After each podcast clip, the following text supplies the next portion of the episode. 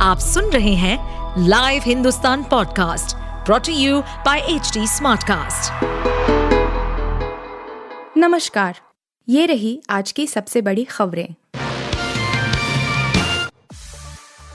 UCC पर बढ़ रहा समर्थन, आपके बाद अब उद्धव गुट का भी साथ देने का ऐलान। यूनिफॉर्म सिविल कोड लाने की तैयारी में जुटी केंद्र की भाजपा सरकार को एक और पार्टी का समर्थन मिल गया है।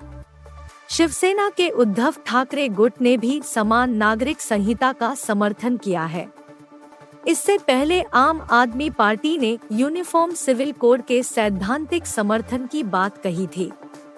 आप नेता संदीप पाठक ने कहा था कि हम सैद्धांतिक तौर पर समर्थन में हैं, लेकिन इस मसले पर सभी दलों से बातचीत के बाद ही फैसला लिया जाना चाहिए। फार्मा लैब के रिएक्टर में धमाका दो की मौत, कई अन्य घायल। विशाखापट्टनम के अनाकपाली ज़िले में स्थित एक फार्मा कंपनी के रिएक्टर में ज़बरदस्त विस्फोट हुआ है। इस विस्फोट में दो लोगों के मारे जाने की आशंका है। इसके अलावा कई अन्य के घायल होने की खबरें भी आ रही है। घटना अच्युतपुरम सेज में स्थित साहिती फार्मा यूनिट में हुई है। धमाके की जानकारी मिलते ही आग पर काबू पाने के लिए दमकल की कई गाड़ियाँ मौके पर पहुँची। वहीं कई लोगों के अंदर फंसे होने की आशंका है। यूपी बिहार समेत इन राज्यों में होगी मूसलाधार बारिश, जानिए मौसम का हाल। देश भर में मानसून की वजह से जमकर बारिश हो रही है। उत्तर भारत से दक्षिण भारत के राज्यों तक इन दिनों बरसात जारी है। मौसम विभाग का पूर्वानुमान है कि 2 जुलाई से दक्षिण भारत के राज्यों में बहुत भारी बारिश का नया दौर शुरू होने वाला है। वहीं राजस्थान, हरियाणा और पंजाब के बाकी इलाकों में अगले दो दिनों में मानसून पहुँच जाएगा। उत्तर पश्चिम भारत के राज्यों की बात करें तो अगले दो दिनों तक हल्की से मध्यम बारिश होगी। वहीं उत्तराखंड में 30 जून 3 जुलाई और चार जुलाई को भारी बारिश होने वाली है।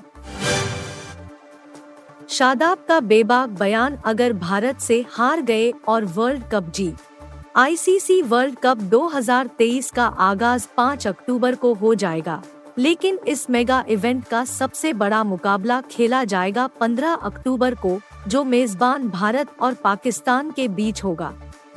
भारत और पाकिस्तान का मैच अहमदाबाद के नरेंद्र मोदी क्रिकेट स्टेडियम पर खेला जाएगा और इसको लेकर फैंस के साथ साथ खिलाड़ी भी काफ़ी एक्साइटेड होंगे। भारत और पाकिस्तान के बीच मैच का मतलब है कि मैदान पर दोनों टीमों के बीच कड़ी प्रतिद्वंद्विता देखने को मिलेगी। दिग्विजय सिंह के साथ मंच पर दिखे नितिन गडकरी, किस बात पर की खूब तारीफ़। महाराष्ट्र के पुणे में एक पुस्तक विमोचन कार्यक्रम में केंद्रीय मंत्री नितिन गडकरी और कांग्रेस के सीनियर नेता दिग्विजय सिंह एक मंच पर नज़र आए। इस मौके पर नितिन गडकरी ने दिग्विजय सिंह की पंढरपुर की धार्मिक यात्रा में शामिल होने के लिए सराहना भी की। सोलापुर ज़िले के पंढरपुर में भगवान विठल और देवी रुक्मिणी के मंदिर हैं और दिग्विजय सिंह हर साल यहाँ आषाढ़ी एकादशी के दिन पूजा अर्चना के लिए आते हैं। भगवान विठल के श्रद्धालु वारकरी कहलाते हैं। ये लोग राज्य के अलग अलग हिस्सों से निकाली जाने वाली शोभा यात्रा में भाग लेते हैं। यह यात्रा आषाढ़ी एकादशी के मौके पर पंढरपुर शहर में संपन्न होती है।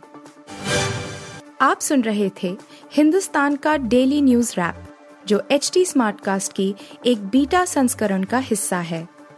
आप हमें फेसबुक ट्विटर और इंस्टाग्राम पे एट एच टी या podcasts@hindustantimes.com पर ईमेल के द्वारा सुझाव दे सकते हैं।